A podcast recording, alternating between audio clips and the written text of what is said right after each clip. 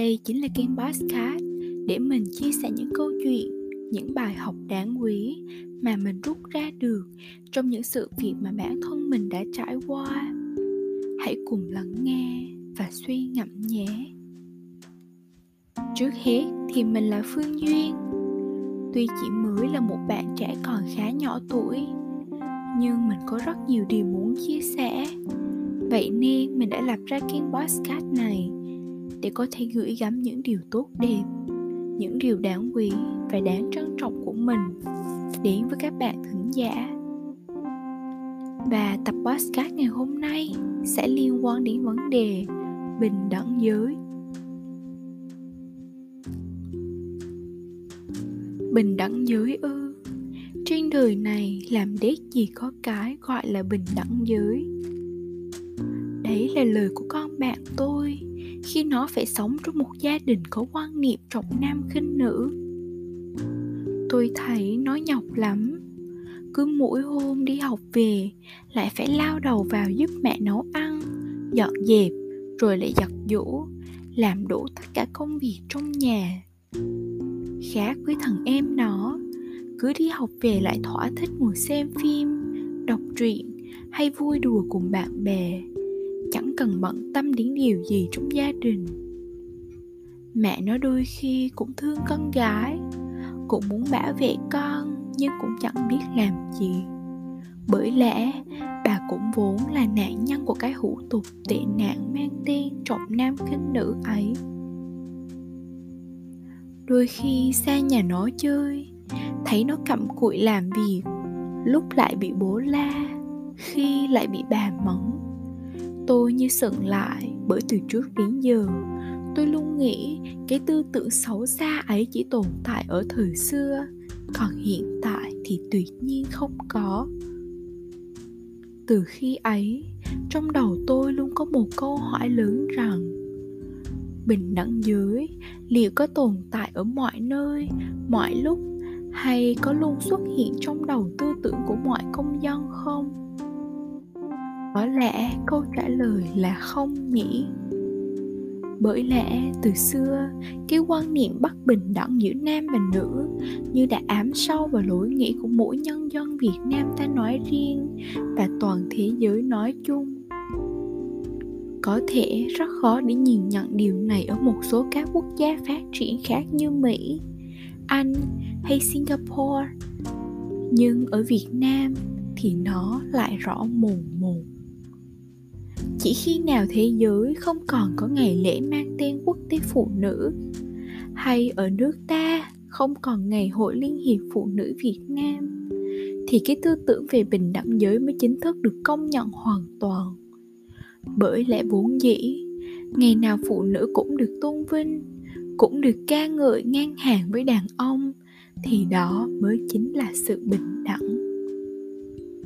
Những nàng dâu khi về nhà chồng lại lo lắng, không biết đối diện với những bà mẹ chồng thế nào. Sáng dậy, lại vội vàng nấu bữa sáng. Chiều tối, lại vội vã về nhà dọn dẹp. Có thể nói, đấy như là những công việc đã được mặc định rằng chính là bổn phận của người làm dâu. Đôi khi, phụ nữ chúng ta muốn mua sắm đồ mới, muốn đổi kiểu tóc, đổi màu móng tay hay thay đổi bất cứ gì cho bản thân mình, thì việc đầu tiên ta làm chính là hỏi xem chồng mình, bạn trai mình có ưng ý điều đó không, có thích điều đó không? Trong khi chính bản thân ta mới cần là người được hỏi. Những lối suy nghĩ như vậy được hình thành. Âu cũng là vì phụ nữ ngay từ khi xưa đã chẳng được tôn trọng như đàn ông. Vậy nên ta dần mất sự tự tin, càng e dè trước những sự lựa chọn cho chính bản thân mình. Hơn cả, nước Việt Nam ta là đất nước chịu ảnh hưởng rất nhiều từ lối suy nghĩ bất bình đẳng giữa nam và nữ.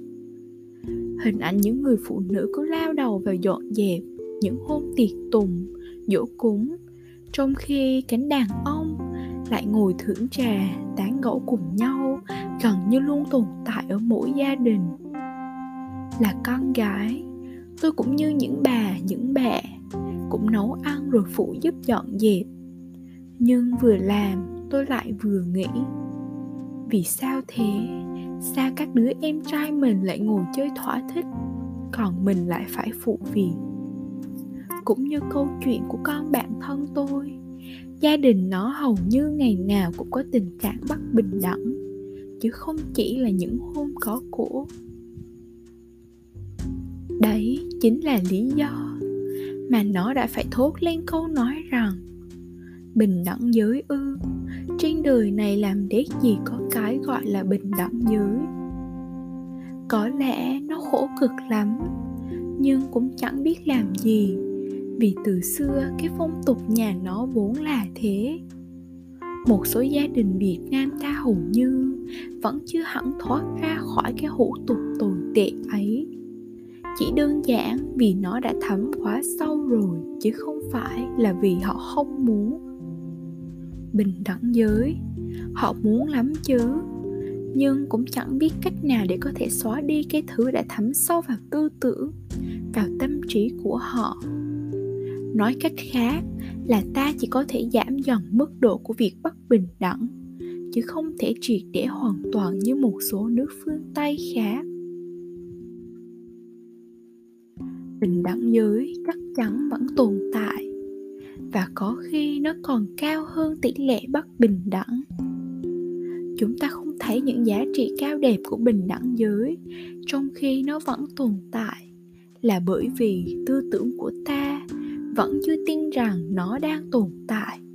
Hoặc có thể là tâm trí của ta vẫn chưa hoàn toàn xóa nhòa được cái sự phân biệt giữa nam và nữ. Tôi vẫn luôn mong một ngày nào đó, cái hủ tục trọng nam khinh nữ sẽ chẳng còn tồn tại.